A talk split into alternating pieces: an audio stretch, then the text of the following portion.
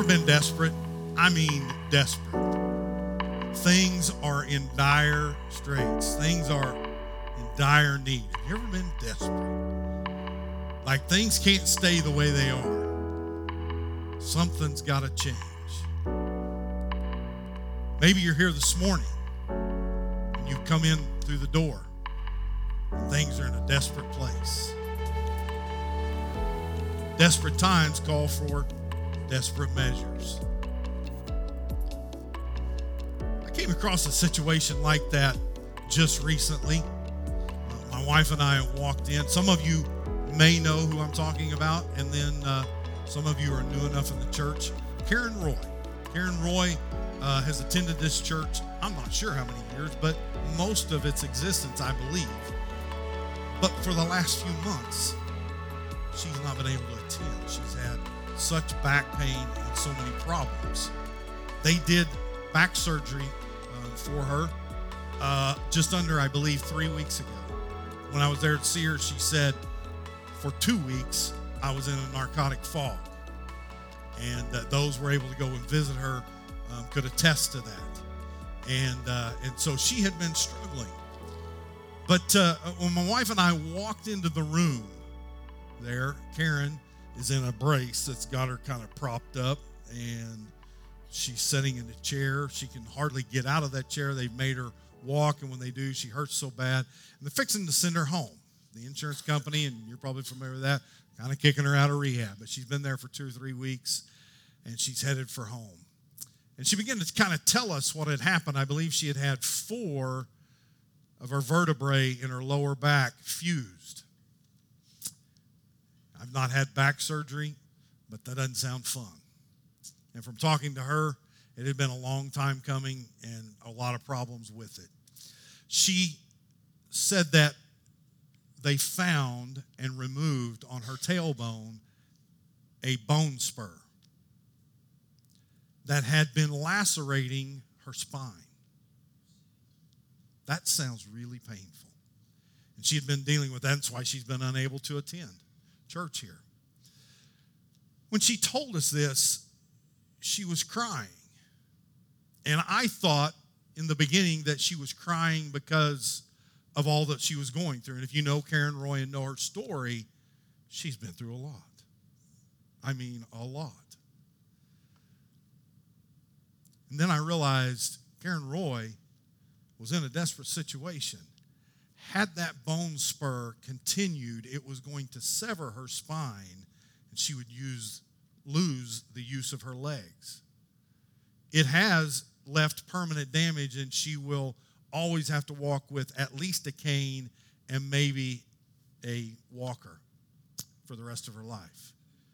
Karen Roy sat there in tears, praising God for saving her ability to get around. Could you do that? Because I'm not sure I could. And I'm to be there and to see her sincerely crying, saying, I'm not worthy. God has taken such good care of me. Sure puts you and I to shame. Desperate times bring desperate measures.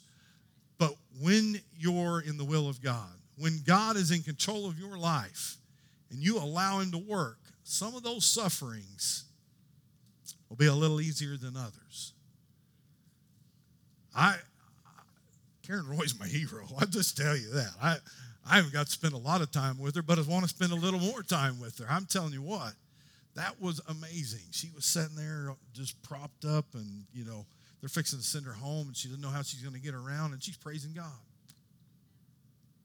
What kind of desperate situations do you have in your life today? What desperate things are you dealing with? Do we understand and can we grasp that our desperate situations are for the glory of God? Hmm. Think on that in a little bit. You probably ought to chew that one a while. Can we grasp that it's all for the glory of Jesus? All. Not some. Not the good parts, not the kind of bad, all for his glory. I want to take a look this morning, probably go a little bit different direction than that. But Jesus, when he shows up on the scene, desperate situations usually take a turn. And I want to take a look at Jesus with a leper and how he handled that leper and what went on with him. If you would, turn to Mark, the first chapter. So if you go to Matthew, it's the next book over, and it's the first chapter. It'd be real easy to find. If you would stand with me, turn to the fortieth verse. We're going to end up looking at six verses, but I'm just going to read one right now. I think this one's important. We'll take a look at it um, and then work through the rest of them. Mark one, verse forty. And the leper came to him, imploring him. That doesn't mean, hey, Lord. He's imploring. He's serious. Things are desperate. He's a leper. He's come to him, imploring him, and kneeling, said to him, if you will, you can make me clean. I want to read that again. And a leper came to him, imploring him, and kneeling, said to him, if you will, you can make me clean. Desperate times take desperate measures. And I want to look at this one. If you would, bow your head and let's pray. Our Heavenly Father, thank you for the opportunity to be in your house this morning. God, we praise you and we thank you that your Holy Spirit has been here. God, we pray that the Holy Spirit would quicken me, that would speak through me. God, when we leave here, no one would remember my name, but they would remember they've been in the presence of God this morning, and then he spoke to them, and then he's working in their lives, and he cares that he died for them. If someone is here and they've never been saved, we pray that they'd not leave that way this morning. That, God, they would accept Jesus Christ as their Savior, for you died for them. For all of this, we'll give you the honor, the glory, and the praise. We ask it in Jesus' name. Amen. You may be seated. Leprosy. Leprosy has not been eradicated. There's actually about two hundred thousand cases of leprosy diagnosed each year. Now, fortunate for you and I, sixty percent of them are not here. sixty percent of them are in India and mostly out in the poor parts of their country. In fact, you don't hear about leper colonies anymore, but they still have them there. Uh, there is a vaccine that's been around since the nineteen sixties um, to be able to cure and virtually eradicate it if we were able to get people this vaccine. I believe, if I understand right, it's even supplied for free. And yet it's hard to get to some of those places. But in the Bible times, in Jesus' time, leprosy was a horrible thing. It would start with just maybe a spot or a sore on someone's body somewhere. It would progress. There would be skin discoloration. Uh, you would see uh, uh, hands, feet begin to disform, to take on a different look. Um, a person would begin to lose feeling in their fingers, their toes, their arms, and legs as it progressed. It would lead to injury. Why? Because they had no feeling. Imagine trying to walk through that door with no feeling. How easy it would be to smash your finger or a toe or hang a toe somewhere. And so injuries, being cut, smashed, bones broken, things would begin to happen to them um, as they lost feeling. And so it was dangerous uh, for someone uh, that, that had leprosy. Stories of leper colonies. Maybe some of this still goes on. I would think probably not a lot of it, but in Jesus' time here, in the biblical times, because they were ostracized from society, they would sleep most generally in areas and be very poor in their colonies. They weren't rich, obviously. They'd lost everything. And so what would happen is, as they lost feeling and they're living in squalor, there were rats around. And because they had no feeling, they would have rats or other animals or vermin come in, and they would chew on their fingers or their toes and literally eat them off while they slept, and they would never know because they couldn't feel. They'd lost feeling in it. Disgusting, but unbelievable what the life of a leper was once they were diagnosed. Often then their noses would begin to wither and would just disfigure and kind of cave into their face, and they would have a permanent disfiguration. The disease would sometimes move quickly, but often would move at a slow pace, taking years as it just worked on this person, moving on and on, taking years to progress. To be diagnosed and to contact leprosy was essentially a death sentence. It didn't matter your age, your wealth, or your status. If you were five years old and you contacted leprosy, you would be banished to a colony with people you didn't know, ripped away from your family. If your family didn't send you away, your whole family would be ostracized, and the community would have nothing to do with them. It was so scary to have leprosy around. If you were wealthy, you were sent to a colony and essentially lost your wealth. You didn't take it with you. What would you do with it? So all of your wealth, which would often be in lands and, and houses and things, there wasn't any to go with you. You would lose it. If you had status, let's say you were the president of a company. You're now out of work. You don't have a job. You're the C E O. It doesn't matter. You're gone. Maybe you're the police chief. Doesn't matter. You're gone. The mayor. Doesn't matter. The governor. The president. Doesn't matter. You're gone. You've lost your status. You're just a leper now. That's all you are. A has been. Used to be. If you tried to escape, they would hunt you like a criminal. There was a leper colony, one of the last that would be attached to the United States. It still exists, although it's been opened up and people can leave. They don't need to be there. I think there may be just a few that have stayed. It's in, oh, I was laughing because of how I say this word. Hawaii, is that wrong? I don't know. They wash things over there too, by the way. I'm from Missouri, okay? So a little bit of Arkansas in me. But uh, so that colony is surrounded by sixteen hundred foot cliffs. It's a little living area and a beach. Beautiful area. You think it's paradise unless you're banished there and you can't leave. And that place is there. It was a colony. They would post guards on the cliffs. They wouldn't even dock the boats. They would come into the harbor and throw the people into the water. If they were strong enough to swim, they survived. If they were not, they would drown on the way to the to the shore. That's how they treated lepers in years past. It's been several years now since they did that, and yet that colony only really closed down about fifty years ago, not that long ago. Being a leper, becoming a leper, became the most important thing in your life. It became your identity. It was who you are. If you become a leper, you weren't anybody else but a leper. And you went away as a leper, essentially disappeared. If someone came near you, you were required to cr- cry out, unclean, unclean, unclean. And we can see right here, this man forgoes that. He went straight to Jesus to implore him to heal him.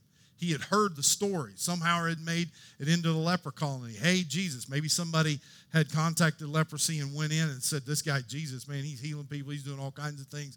They found out he's coming, and the man goes running to Jesus. He didn't touch him, but he kneeled down in front of him. If you had leprosy, you knew what was coming. You might be able to hide it for a little while. But eventually, it was going to be known. It was going to come out. And you can see where we're headed with this, because leprosy is a type of sin. And what leprosy does to a life, so does sin. So does sin. I want to look at that. In life, we see people, the sin is destroying them all around us. We see a world being destroyed by sin. Can we all agree that we live in one crazy world? There's a reason why. Sin. Can I tell you that we can fight the good fight? It's not going to get better, okay? Read the back of the book. It's going to get crazier. Sin is like leprosy. First, it'll show up in an individual as little spots, often as rebellion. Or as a young kid, we begin to hang out with people, and things that are fun become not so fun as time progresses. They become serious. They take on a whole new meaning. Sin progresses. It turns our lives to numbness. You become numb to right and wrong. You become numb to what anyone else cares about because we're after what we want. And we begin to chase after sin. We become numb to the world around us. Sin will begin to disfigure a once promising life, forever scarring a person. We watch it happen over and over and over again. Parts of our life will begin to fall off. We'll begin to lose things, people, relationships, abilities, things that we were going to do. Now we're no way, not able to. Sin will tear our lives down. We look back and we realize, wow, who have I become? Why? Sin. It will absolutely destroy life. It is leprosy to our lives and our potential. So often, it's easy to pick on this, drugs and alcohol. It starts out as the young kid. I was there, and so were you. Our buddies get a drink. We share a drink. Maybe it's a pill. Maybe it's take a drag. Maybe it's a, a, a pipe. Maybe it's something. It's just fun this one time. But guess what? Sin needs more, and it needs more, and it becomes bigger, and it begins to grow in our lives, whatever that is. Like I said, drugs and alcohol are easy to pick on. But let's just kind of get real, okay, and get a little bit uncomfortable. I think that's where God wants us to be, is honest with ourselves. Sexual perversion. And it starts out with a click.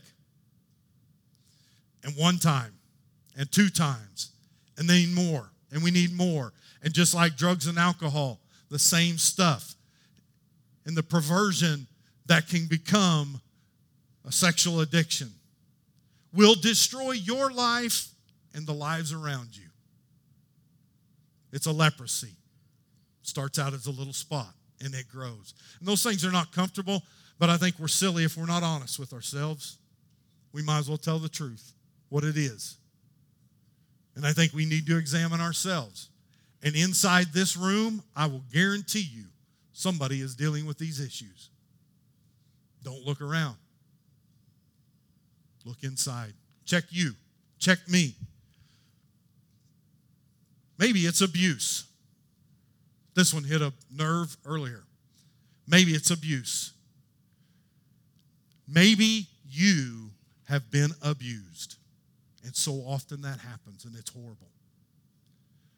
But so often what follows, the abuser, the abused becomes the abuser. So often, it becomes that turn. And it's a leprosy. And it'll destroy generation after generation after generation. You see, hurt people hurt people. Hurt people hurt people. So often. And we need to look at it. It's a leprosy. It might start out small. Maybe as a child you, you were abused. I hear of people all the time that shut those stories out, and they don't know why they act like they do. And sometimes it takes therapy, Christian therapy, and God working in their lives to overcome that stuff and to break that cycle in their family. And I know. I'm talking to some people that are dealing with that stuff. It just happens. It's not okay, but it happens. Sin.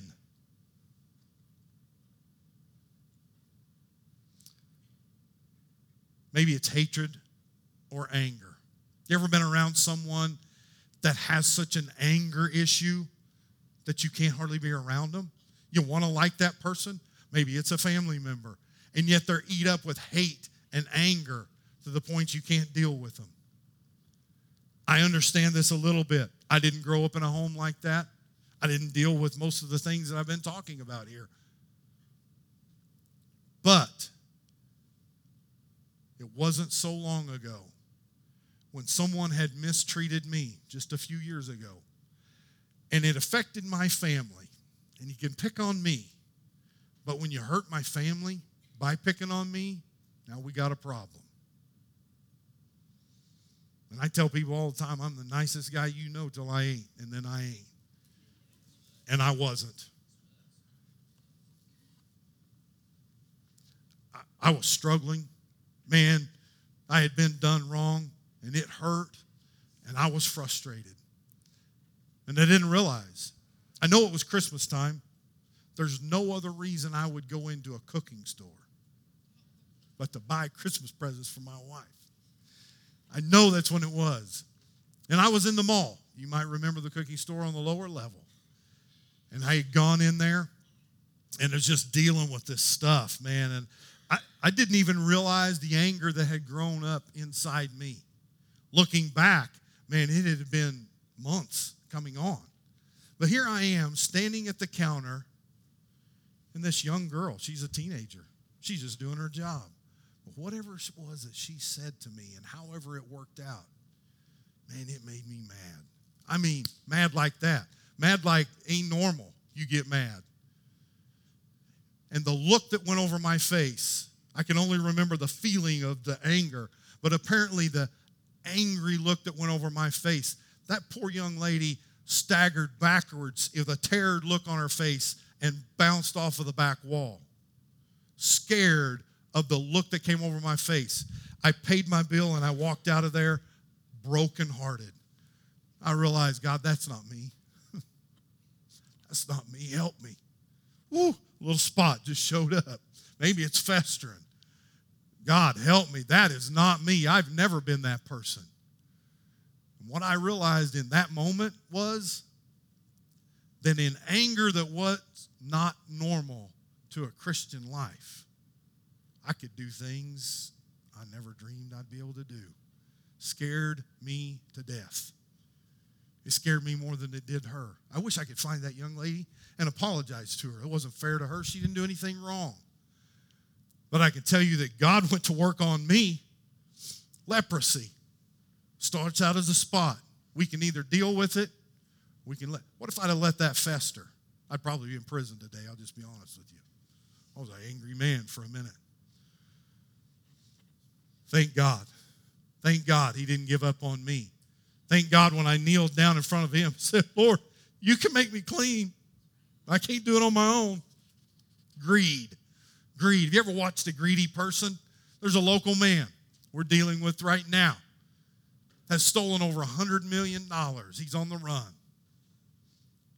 Stole it from his best friends. That don't even make sense, does it? And he ain't enjoying it. He's on the run. Greed. It's easy to pick on big things. Bernie Madoff, everybody knows who that was. Stole all kinds of people's money. Greed, just greedy. You watch greed, you're on a smaller scale. You let a death in a family happen. Uh-huh. I seen some people show up as soon as there was a death in the family, show up with a trailer and start loading antiques and run off with it. What? They're worth money, but they're not worth your soul. They're not worth all the trouble and the angst and the anger that's caused in a family. Greed. I want more than my share. I want more than mine. Boy, you just get a family together, let a, let a death in the family happen, and siblings get to going at it. And it gets ugly, and it lasts a lifetime. Whole families separated over greed. Mine, mine, mine. Fight for my peace. It ain't worth it. In the end, it's a small piece. We see it happen in the Bible.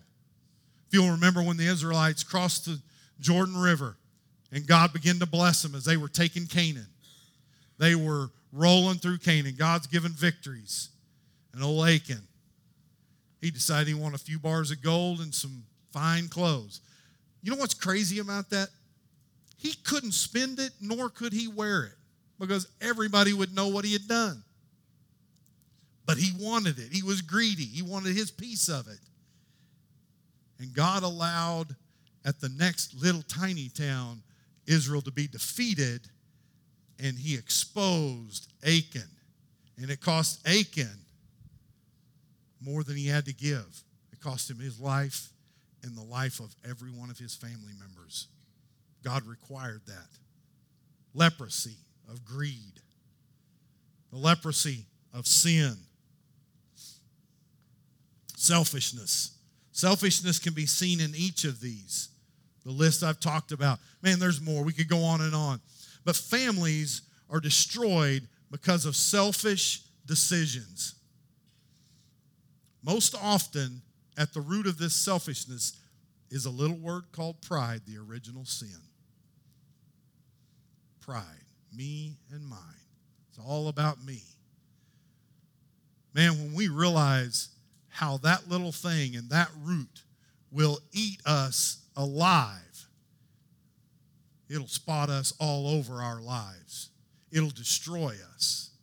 We'll begin to lose pieces of us just with those things. But if we'll bring it to Jesus, fall down and cry out, Father, you, Jesus, you can make me clean. Because I'll guarantee you, you're not capable of cleaning yourself up. You can't do it. Sin starts small. Sin numbs our sensitivities. And sin will destroy your life. Sin, that little bitty word, covers so much. Sin. You know, the grass is greener on the other side of the fence. I drove past a, a field just not very long ago. Um, I believe it was in Arkansas. I was on vacation down there. There was a, a field, and you could see horses in there, and they had pretty green grass in there. And around the outside of the fence was brown grass. But that brown grass for about three feet outside of that fence was eat down to the ground. Grass is greener on the other side. Why would you lean over a barbed wire fence that's cutting into your neck to get to that brown grass when you're standing in green grass? I'm telling you right now, that's a perfect example of life. The devil will make the grass look greener on the other side. He just don't tell you there's a septic tank under that green grass on the other side. It ain't what you think it is. And it won't get you where you think it will. Sin will take you further than you intended to go. It'll keep you longer than you intended to stay. And it will cost you more than you can afford to pay. It'll cost you everything. Sin. It can be hidden for a while. You can even show up at church and hide it for a while. Pull her sleeves down, pull everything down over it. Nobody will see it. But eventually, it will come out. And this, this is where we find our leper. He's forgot all about the unclean, the unclean, the unclean. He just wanted to get to Jesus. And he ran to him, fell on his knees, and said, if you will, you can make me clean. And at this point, he's done all he can do. And it's up to Jesus. What will Jesus do? We look at verses forty-one through forty-four. It says, Jesus was moved with pity. He stretched out his hand and he touched him. He touched a leper, but not for long. He touched the leper. Said he touched him and he said, I will be clean. And immediately the leprosy left him. He was made clean. And then Jesus sternly charged him and sent him away at once. Here's what Jesus said to him. See that you say nothing to anyone, but go, show yourself to the priest, and offer for your cleansing what Moses commanded for a proof to them. And I'm here to tell you right now, y'all ought to go read Leviticus, I believe it's fourteen.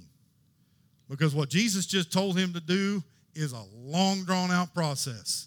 It's like sitting outside the temple for eight days, sitting outside his tent for eight days. They got to kill animals. They put blood on the earlobe, the finger, the thumb, and the toe. And I was like, I, I'm trying to read all that, and I just get, like, discombobulated. What in the world? I can't. I, well, it wouldn't be worth staying. It'd be worth doing it to not be a leper anymore. But, man, there was a lot involved there. So when Jesus told him to go and don't tell anybody, it was virtually impossible. He's going to sit in front of the temple and sit. Everybody's going to know what's going on. But Jesus told him, don't tell anybody. Jesus was moved with pity, just like he was with Lazarus. He loved Lazarus. By the way, he knew this man as well as he knew Lazarus. He just hadn't spent as much time with him. You see, Jesus created this man. He was there when he was created. Jesus knew what was going on with him. Jesus not only saw who he was, a leper begging for help, Jesus saw who he could be. And that's how he sees you and I. He doesn't see what we were. He doesn't see what we are. He sees what we can be. And when we cry out to him and come to him, Jesus, if you will, you can make me clean. When we humble ourselves and cry out to him in honesty, he says, I will be clean. And that's what had happened to this man. Oh, he had scars, but he was no longer a leper. He had a new identity. He was a former leper. He might have used to be a leper, but he ain't one no more. He's a new person. He had a new identity. When we accept Jesus Christ as our Savior, we're a former sinner. We're a used to be one of those. He cleanses us. He cleans up that leprosy. Now, there was still work to do. He was clean. He was purified. But like I said, he had all these things to go through to re-enter society. And it wasn't just going to snap a finger and he had his old life back.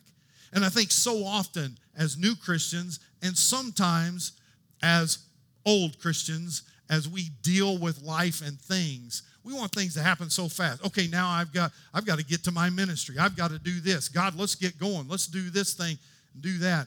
And maybe God just wants you to sit down and let him work it out. Man, that's hard to do. That is really hard to do. But that time, I tell people often because I have to tell myself this, when you're going through struggles and life's not fair and things aren't right, as a Christian, don't waste the opportunity to draw near to God because he's promised if we draw nigh to him, he'll draw nigh to us. When he's healed us of that leprosy, we can draw nigh to him. We can spend time with him, and he wants to teach us. Hey, even Paul, the most, you couldn't be more educated than Paul was in Israel.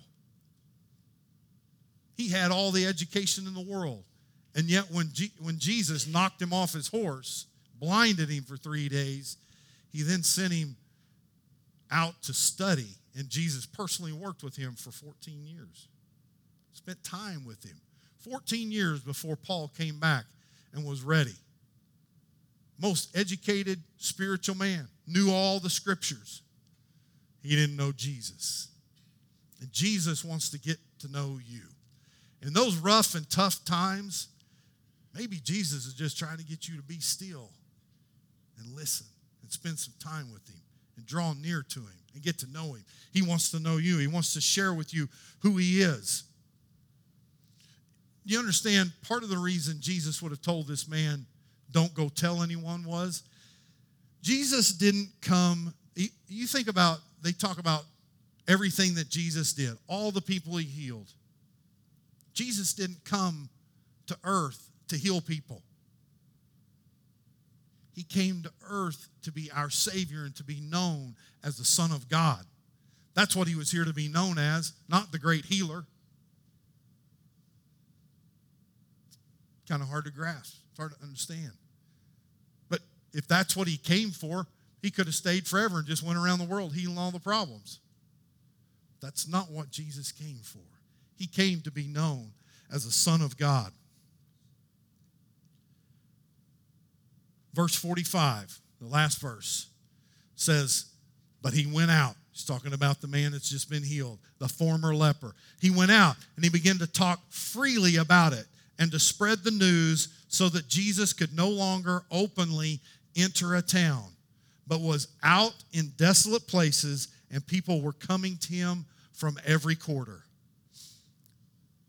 If Jesus wanted to be a celebrity, man, he'd hit the jackpot. He finally put out the right video and got all the likes in the world, and everybody knows him. He's a TikTok hero. That was not what Jesus came to do. That's not what he was about. But there's a reason, and there's some things that go with this. This man couldn't not tell it. But from this point on, the crowds were massive. And I've heard it said over and over again, there's nothing more powerful than your testimony. What God has done in your life, if he has changed your life, there's nothing more powerful than that. It can't be argued with. Oh, we can argue all the finer points of the Bible. We can drag up more doctrinal discussions. We can come up with, we can disagree and argue and fuss ever which way. But when you give your testimony about what God did in your life, there's no arguing that. You lived it. Well, is somebody going to straighten you out? No, God didn't do that for you. Oh, yes, he did. I know what he did in my life. I know who I used to be, and I ain't that guy no more. And if God has done a work in your life, you're the same. He's done a work in your life and your testimony. And this man began to give his testimony. And people knew, maybe, I don't know, I don't know. Maybe this guy had been well known. And when he suddenly shows up and he's got lily white skin, but I mean, it's smooth as a baby's butt. I mean, it's good to go. He's brand new. And the word begins to spread. He begins to share his testimony. God did a work for me. I've been healed. People begin to show up from everywhere. They wanted Jesus to heal them and fix their problems. It's really not what Jesus came to do, but he did it. Why? He had pity on him. He loved him. He fed thousands of people all at once miraculously. That's, Jesus didn't come to feed meals. It wasn't what he was here for. He came to share the gospel, to die for us, because he loved us. He did those things out of pity because he loved us. He cared about us. He was a man. Brad, if you would, when the group come. No one can deny what Jesus has done for you. If you will humble yourself, Jesus wants to do a work in your life. Forgiveness can be freely given, but it has to be asked for. Jesus wants to heal the leper. He wants to heal sin, to take it away, to cleanse it.